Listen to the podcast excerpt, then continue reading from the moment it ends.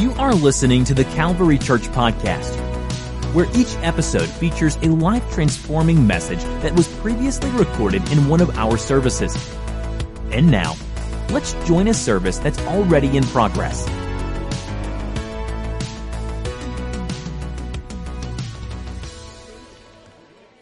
Can I get a Who Dey in the house? yeah. We're just going to go crazy because Pastor Tom isn't here tonight but I'll invite you to stand with me. We have our first quiz tournament of the season on Saturday. The seniors go to Heath to compete, and we decided we are representing the home team, and we're just going all out. We're wearing Bengals. That's what we're doing. That's what we're doing, yeah. Because um, we usually coordinate anyway, and I'm like, I got an idea. We're the only quiz team whose team is in the playoffs, so let's go. Let's let's brag about it a little bit. But I'm so glad you're here in the house of the Lord tonight. And I just want to uh, remind you or encourage you that if you have not um, decided to join us on our 21 days of prayer and fasting, that um, you can do that at any time. We would love for you to be a part of that. And um, there is a handout um, out in the foyer to help you just uh, pray in agreement with us. There are verses and um, topics that we are focusing on each day. There's such power in agreement.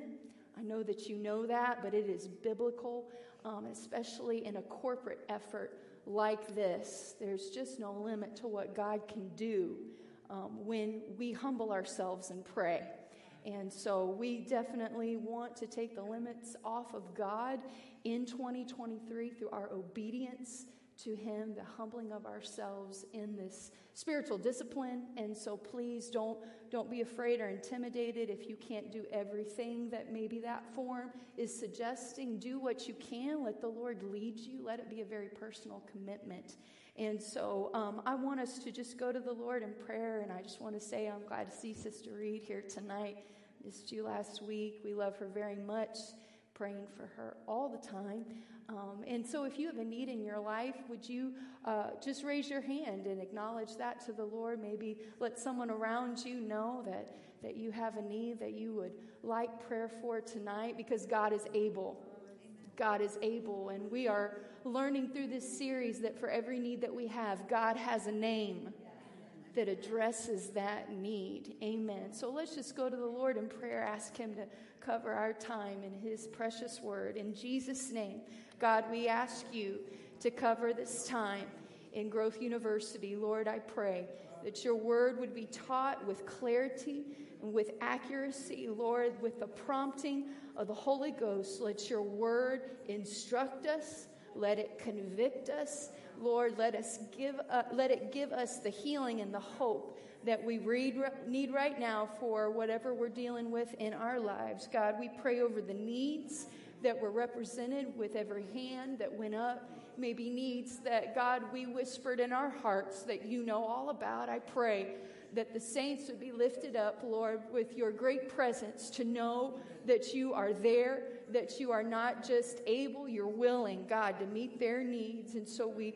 plead the blood of Jesus and we cover these petitions in the name of Jesus, God, that you would be glorified and have your way in every situation.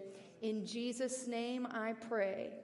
Amen. Amen. You can be seated. I do want to remind you of the fact that on January 22nd, we're going to have a revival service with Brother David Bryan, which is always a wonderful time to have our friends come and minister to us. And hopefully, this time of prayer and fasting is preparing us for that service with him. Why don't you uh, just take a moment and acknowledge somebody around you? Just say hello to them if you haven't already. Be friendly. It's wonderful to be together. Oh, yeah, just go crazy.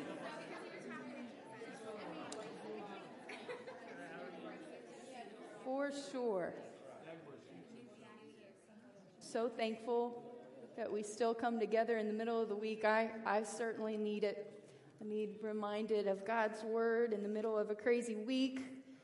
But we started a new series, our first series, and I do believe there's significance to it, of 2023, studying the power of God's names. Uh, we are using this book by Dr. Tony Evans, which is a wonderful resource uh, to you if you're interested. But I don't know if you were here last week or if you noticed, this study's just got me all stirred up, you guys. I'm just stirred up. I may holler a little bit, I don't know. And I told you last week that I I'm usually a planner. I usually have the weeks planned. I know kind of what I'm doing each week. And last week, the more I studied, the more I realized I do not know. I do not know how long this is going to take, but I really felt the Lord challenge me don't you rush through this. You stay on my calendar and you'll catch up with me. And so that's what I'm trying to do. And so I only have one name for you tonight. I had three I wanted to get through.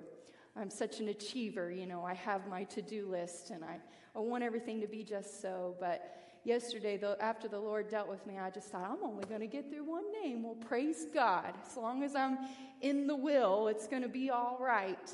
But again, I felt like Pastor Tom's profound message on Sunday was just confirmation that God is talking to us in very specific, very important ways, I would say, here at the beginning of this new year. And so last week we really opened up with this idea that names are important. And we considered the importance of names of products, of this whole idea of marketing and branding, how powerful it is in the world that we live in, that the brand a name represents is crucial to that particular business, that particular movement's success. Retailers know that as much as they need to create the need for their product in your mind, they also have to create a brand for themselves that makes them more desirable than all the other options you have in the great USA and this capitalism that we enjoy.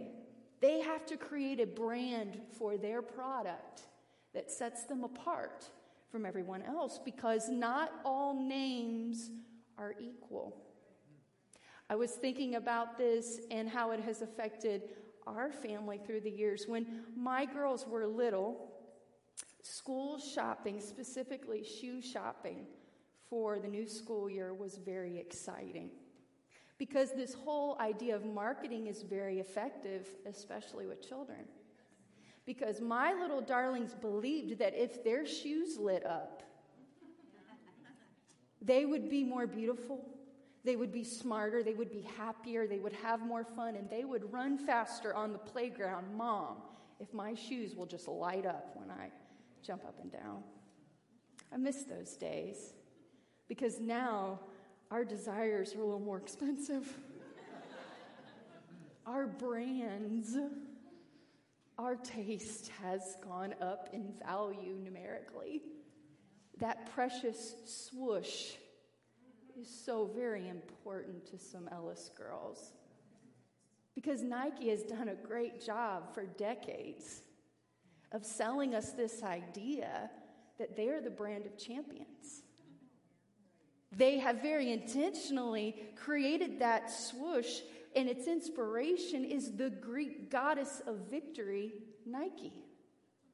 That swoosh is a nod to her wings. And so that's what they have sold to us and do it very well to say if you want to win, then you have Nikes. And so the implication is clear and it is well communicated. But you see, God has always understood the power of his own name. God has always been very intentional in the way that he reveals himself to his people, not just in the Bible text, but in our own lives. And where we're going in this series is going to make you even more excited to be an apostolic. Because the name of Jesus is powerful because God has always let us know my name is what has power and all authority in our lives. And so, through the way God reveals his names in Scripture, he tells us everything that we need to know, Everything that we would wonder about what He wants to do in our lives, His names answer those questions. God wants to be known by us. The enemy would love to convince you that the will of God is this mysterious, scary thing, that God is some uh, unknown being in the sky, that you are not worthy, that you are ill equipped to understand his thoughts, that you could never know him for yourself. And my friends, the opposite is true. God establishes this in the Garden of Eden that he wants to be known by us. Isaiah wrote in chapter 52, verse 6 Therefore, my people shall know my name. If we really believe that God is who he says he is, it will transform our minds. It will transform the perspective that we have in any situation in our lives. And so last week we looked at the first name that God gives us in Genesis 1 through Moses. Genesis 1 1, in the beginning, God or Elohim created the heavens and the earth. And we establish the fact that anything God does first is very important. It's fundamental, it's very intentional on God's part that He establishes with us from the beginning I am the creator. I am first. I am not limited by time and space. I created those things.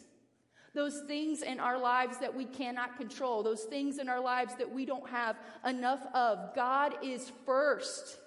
He is the source of those things. And I felt like what was even more powerful than that is in verse 2 in Genesis 1 2, we realize God's not just a creator, He's a restorer. That even though the earth was without form, it was a dump, it was a wasteland, is what that verse is telling us. God shows up and says, Even though this place is a mess and I didn't put it that way, I'm going to remake it again. Isn't that powerful to understand that God doesn't just make you new when you're baptized and filled with the Holy Ghost for the first time, but that is a process that we can enjoy and be a part of and submit to for the rest of our lives. God will continue to remake us and restore us to Himself. And then we looked at the second name, which is Jehovah, and it is significant because it is used by God the most. I am who I am. And I talked to you about the tetragrammaton, which is not just some nerdy theology word. I promise you, this is really important at the end of the series. But that God's name for Jehovah is spelled Y H W H. It is the name of God. It is four letters, and that's where we get our English word, Jehovah. It was what God answered Moses' question with Who do I say is sending me? Who am I saying has given me all this authority? God said, You tell them, Jehovah has sent you. And Dr. Evans makes this great point in the book. If Elohim is God's creative and powerful name, then Jehovah is God's personal name. It's the name he wants to be known by. I'm sure you all have a name that you prefer. Is there a name you've tried to leave behind in your childhood or in high school? Maybe there's a name that you enjoy. It makes me smile when people call me Chris because that's what my dad called me. We all have names like that. And so that's what this is for God. He essentially tells Moses at the burning bush, You know me as Elohim, but I'm a personable God. And so you can call me Jehovah. That's what I want to be known by you as. And so we ended last week with this challenge to realize that in order for us to know God as Jehovah, it is up to us. Anybody can believe him to be Elohim, and there are a lot of people who do. There are good people who acknowledge there is a God in heaven. There is someone bigger than you and I that is in charge. There is someone that created this amazing world that we live in. But not everybody steps into a greater understanding like Moses did on that holy ground that day to say, You are Jehovah. You are a God that can be known. You are a God who wants a relationship with me that I can continue to learn who you are and what you're all about. Dr. Evans says this to know God's names is to experience his nature. And that level of intimacy is reserved for those who humbly depend on him. You can't know his names until you forget your own. Isn't that powerful? And so tonight we look at this third foundational name of God, the name Adonai. The name Adonai is mentioned more than 400 times in the Bible. It comes from the word Adon, which means master or ruler. Of all the names that we will look at in this series, this one is probably the most un American. So our toes are going to get stepped on tonight. I'm just going to warn you. I want to be clear here and make sure you know that I know and I believe that God isn't an American. it seems obvious, but in the last two years, I've had some shocking conversations with people that assume that he is always partial to the red, white, and blue. The truth is, and the pandemic revealed this, that there are times when our American point of view does not serve us well in our relationship with God. You see, his ways come before my rights. His word is more important than any document our government has ever created.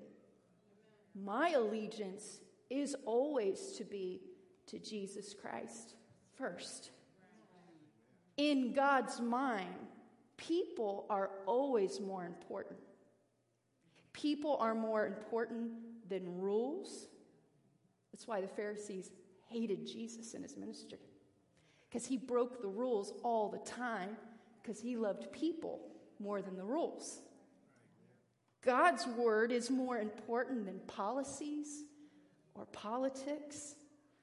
And I will admit to you, I'm clear on it because I have been mistaken. And God has corrected me. He's challenged me.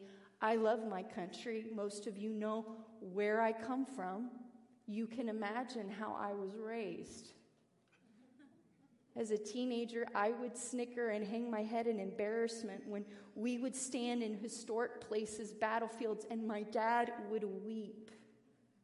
And I'm like, oh my God, this is not happening right now. He is the only man, he's the only person crying here. The Star Spangled Banner just, I remember we are at Fort McHenry. My dad is just where the you know the poem was penned he was just overwhelmed with national pride. And i i get it because now i'm doing those things. I'm horrifying my children like mom emma will say mom you're too much. Because i'm so excited about american history. I i love it all so much. And so god has had to remind me kristen your allegiance is to me and that's important to understand in the context of what we're looking at tonight. That Adonai steps on our American toes and ideals because it speaks to ownership. It implicates dominion and rulership. The book of Psalms points to this revelation of God repeatedly. I'm going to read to you from Psalm 97. I love these verses. The Lord Jehovah is that word, reigns. Let the earth rejoice. Let the multitude of isles be glad. Clouds and darkness surround him. Righteousness and justice are the foundation of his throne. A fire goes before him and burns up his enemies round about. His lightnings light the world. The earth sees and trembles. The mountains melt like wax before, at the presence of the Lord, Jehovah. At the presence of the Lord, Adonai, of the whole earth. The heavens declare his righteousness, and all the peoples see his glory. Psalm 50 For every beast of the field is mine. God's saying, I'm Adonai, I am the owner. And the cattle on a thousand hills, aren't you grateful? And I know all the birds of the mountains and the wild beasts of the field are mine. If I were hungry, I wouldn't tell you, for the world is mine and all its fullness. That's a cross reference with Psalm 24, verse 1. The earth is the Lord's, and the fullness thereof, the world and they who dwell therein. God didn't just create it, He owns it. He owns everything on the planet, including the people that inhabit it. Amen. And so while I celebrate Independence Day, according to Scripture, I was not created to live independently of the God who made me. Because really, I need to be in a relationship with God where I acknowledge Him as the owner. I belong to Him. God is God, and I am not. That is a profound, life altering statement. The revelation of the name Adonai challenges us to live a life of total surrender. We start with that first name of Elohim God, you are creator. And then we move into a more personal relationship where we understand He is Jehovah. He is a God who can be known. But in knowing Him and drawing closer to Him, Adonai is the final revelation for us in our, revel- in our uh, relationship with God that He is the owner Jesus said in Matthew 16, If anyone desires to come after me, let him deny himself.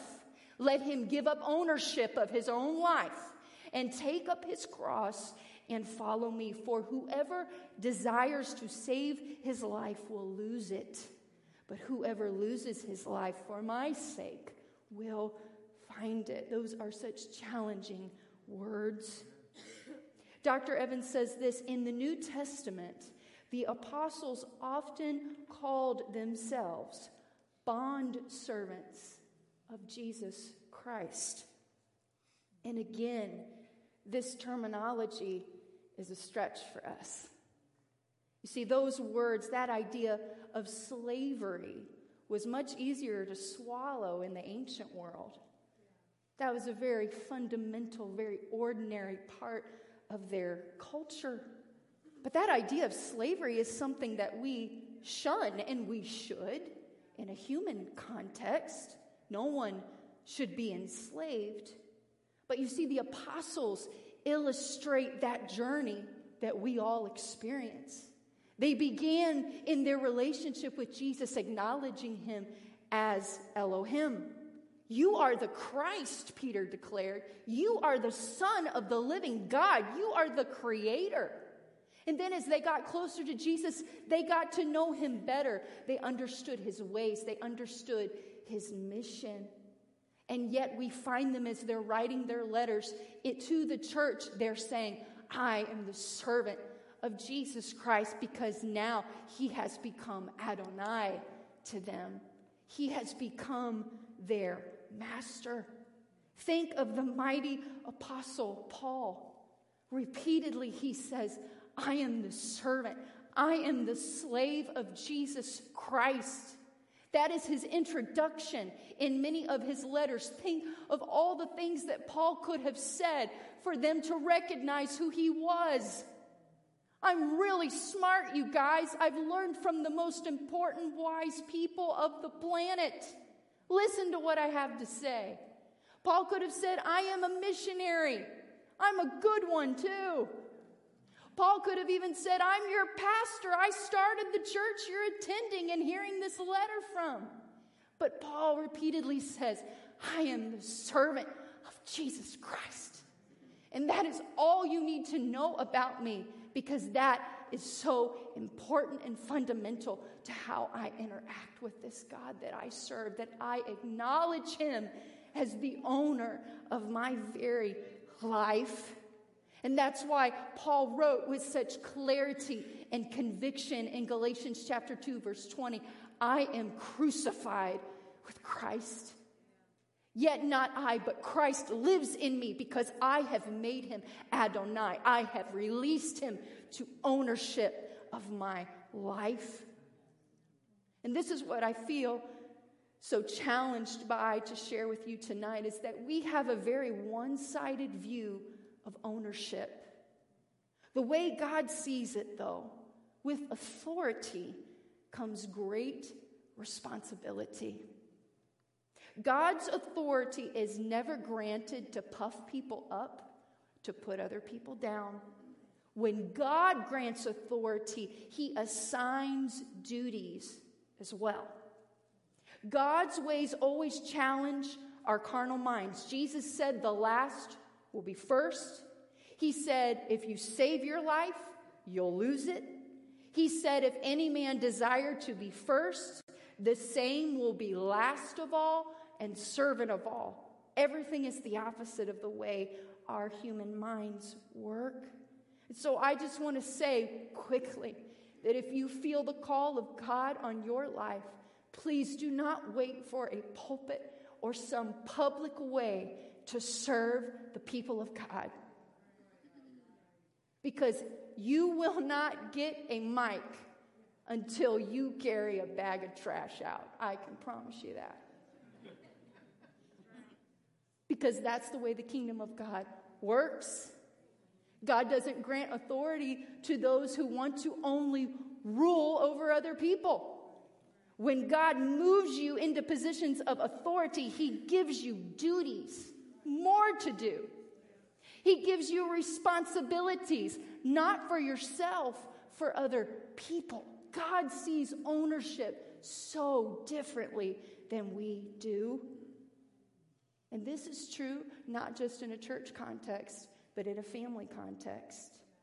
Let me just talk to you as your pastor tonight, Ephesians 5, giving thanks always for all things to God the Father in the name of our Lord Jesus Christ, submitting to one another in the fear of God. Here it comes.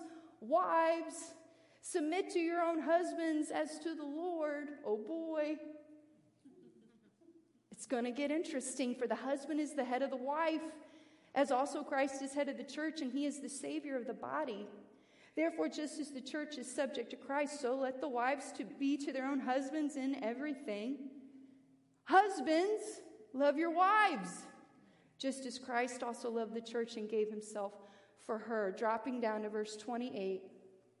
So husbands ought to love their own wives as their own bodies. He who loves his wife loves himself. For no one ever hated his own flesh, but nourishes and cherishes it, just as the Lord does the church. We hear the wives submit yourselves to your husbands a lot more than we hear the rest of this passage, if we're honest. And I think it's important, and I'm not making a deal about this because I'm a female. I understand the full context of the power of what Paul is sharing with you and I. And it's very important that we understand that the emphasis here is not that wives submit to their husbands, although that is clear. What Paul spends most of his pen writing is the importance of a husband's love and devotion to his wife. Because with that authority, that is so easy to celebrate, especially if you're a male, comes great responsibility in the eyes of God. What a standard. I've told Tom, I'm glad you are the man.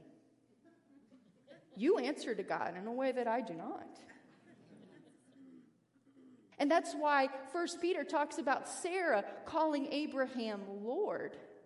It wasn't because she was, oh, scared of Father Abraham. He wasn't ruling over her. Sarah understood in the context of the situation, Abraham's responsibility for her was also something he would answer to God for. And so it was easy for her to submit to him because she trusted his relationship with God. There is such a high standard, men, that Paul is holding you to and challenging you with. And I'm trying to help you that if you don't feel respected in your home, don't start with your spouse, start with yourself. Because if you will love her and nourish her and cherish her, these are the words Paul uses. If you do those things as Christ has done it for you, it will be very easy for your wife to trust you enough to submit to you, even if she doesn't agree. I think one of the most profound things that I ever heard about God's view of marriage and the way He has set it up so beautifully came from Bishop Grandmother. I don't remember a lot of her sermons, but I do remember as a child seeing her in the pulpit on a Sunday morning, and this statement has never left me. Grandma said, Eve was taken from Adam's side because that is where God intends for a woman to be. Not behind a man, not in front of a man, not even under his feet. But Eve came from Adam's side because that was God's assignment to her as his helpmeet, his equal counterpart. There's something so beautiful and profound about that. And it's easy to see why the institution of marriage has been under brutal attack for so long. Because if you and I can correctly model in our families what Paul is describing here, it sets a profound example, not just to the world around us, but to our precious families who are watching us live out our faith in our homes each day. Amen. God created marriage to be a powerful partnership. And so, if God is Adonai to you, he views it as much more than just owning you. You submit to me because I am Adonai. But God has always established the fact that when he is the owner, he's responsible. He establishes that with Malachi in chapter 3 when he talks about bringing the tithes and offering into the house. God says, Prove me now herewith. Put me to the test. That if you make me master and owner of your finances, then I become responsible for your finances.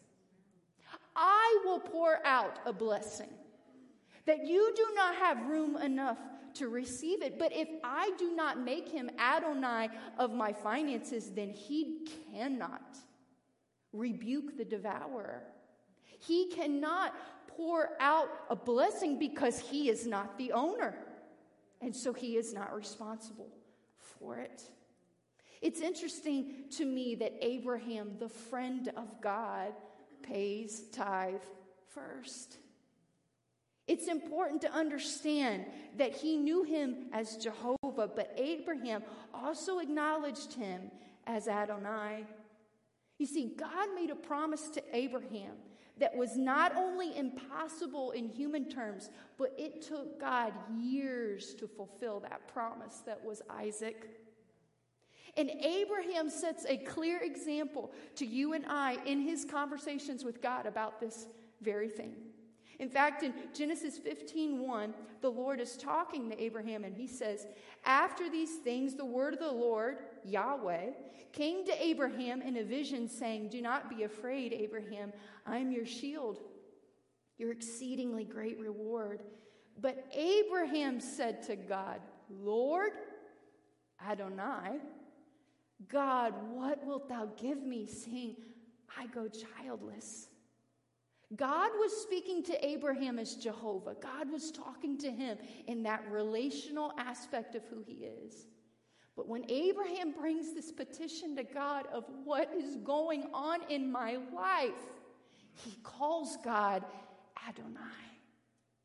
That sets a very clear, very important example to you and I when we are in situations like Abraham, where situations are bleak and hopeless. We feel helpless. We know what the Word of God says. We know what is possible. We know what He has promised. And Abraham sets the example to say, even when I don't understand, you are still Adonai to me.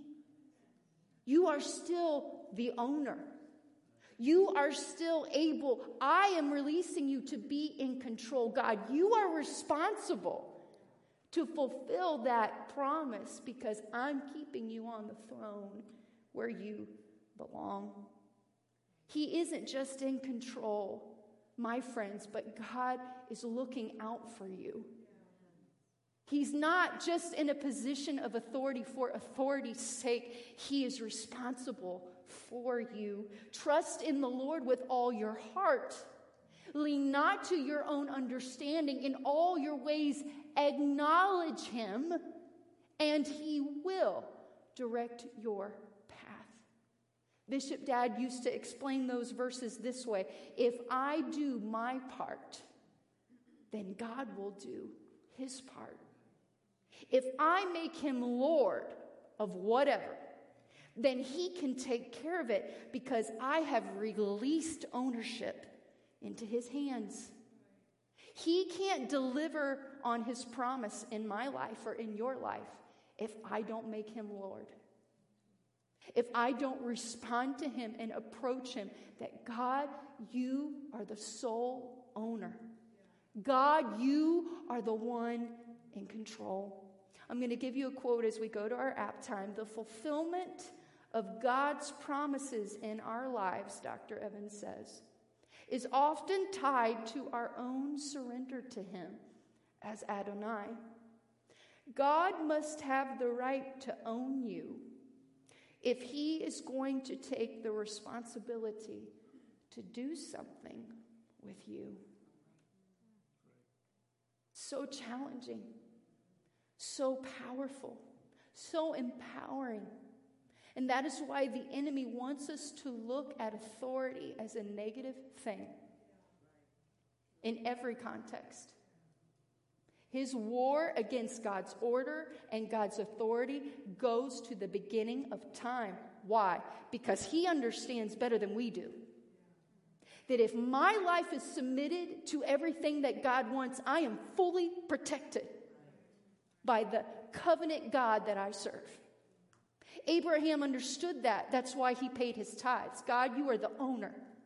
I am a steward, and I will honor you with my tithe. I will honor you in whatever way you ask because I am keeping you as the owner, because I depend on you. You are not trying to control my life, you're trying to cover my life. Amen. And so, app time could be interesting, I'm not sure. But your question to consider with someone around you is what does the meaning of Adonai mean to you right now? What does the meaning of Adonai mean to you right now? I'll give you a few minutes here to discuss.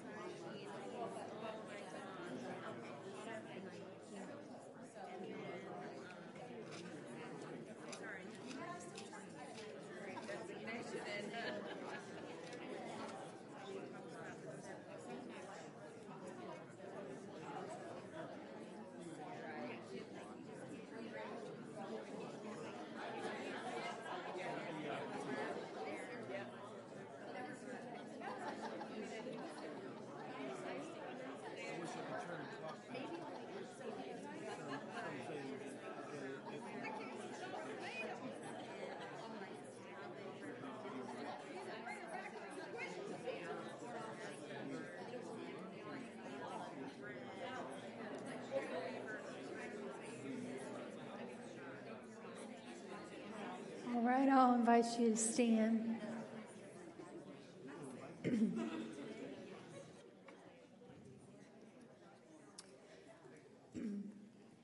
Brother Danny, I thought it was interesting when I was studying. It was old songs that were coming to my mind.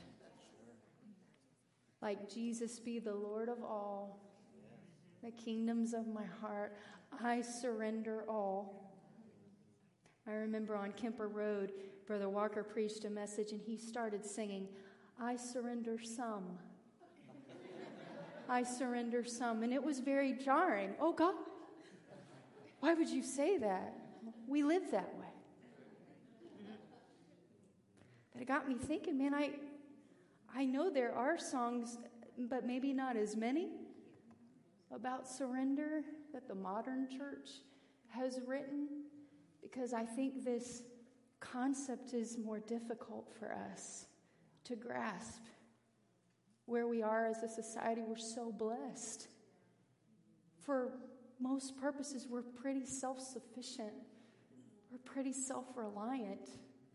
We probably don't have the same worries or burdens that other generations had when they wrote those songs. But the burden of my heart tonight is that if there's an area of your life, or maybe just in general, you, you feel frustrated in your relationship with God, you feel like you're just hitting the wall. Something is, change isn't happening. Things aren't happening the way you expect them. God's talked to you, He's shown you some things, but it's, it's just not working. Something's not clicking. I would beg you to prayerfully ask God is there an area of your life that He is not Adonai? Because He will wait for you as Jehovah to let you allow Him to be Adonai because He will not make you even in that tough conversation that he and Abraham had, where Abraham said, God, what am I supposed to do? You promised me children in my old age, and it's just the two of us. And in that conversation, Abraham changes his approach to God and says, But you're still the ruler.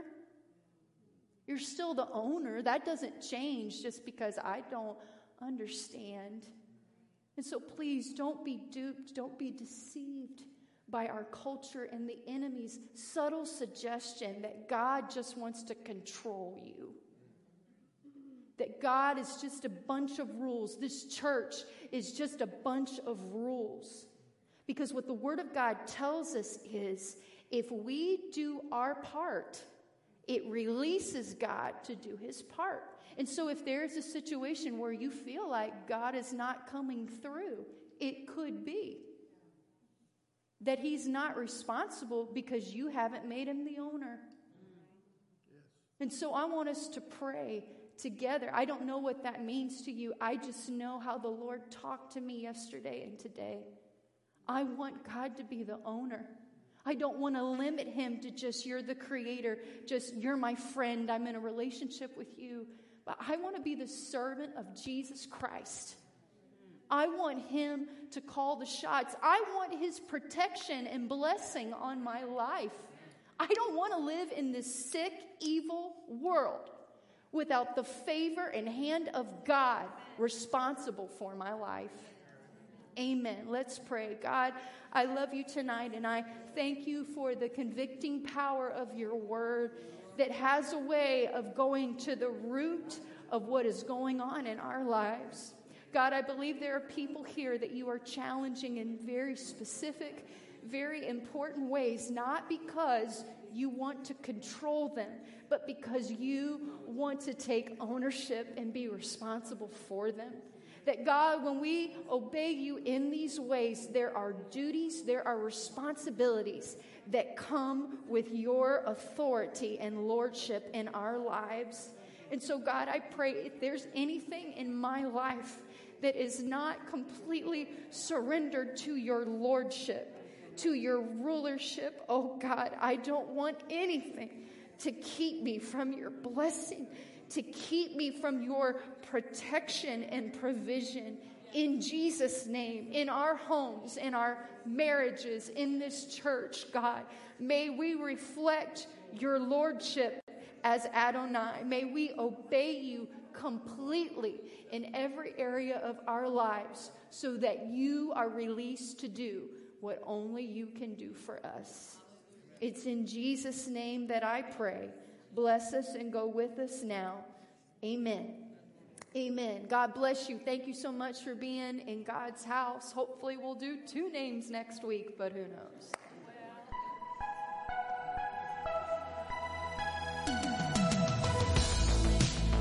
This podcast was brought to you by the Calvary Church in Cincinnati, Ohio. For more information about the Calvary Church, please visit our website at www.thecalvarychurch.com. Consider joining us for a service where you will find friendly people, high energy music, and life transforming preaching and teaching from a biblical worldview. You can find our podcast on iTunes, Google Play, or on our website at www.thecalvarychurch.com. Until next time, thanks for listening.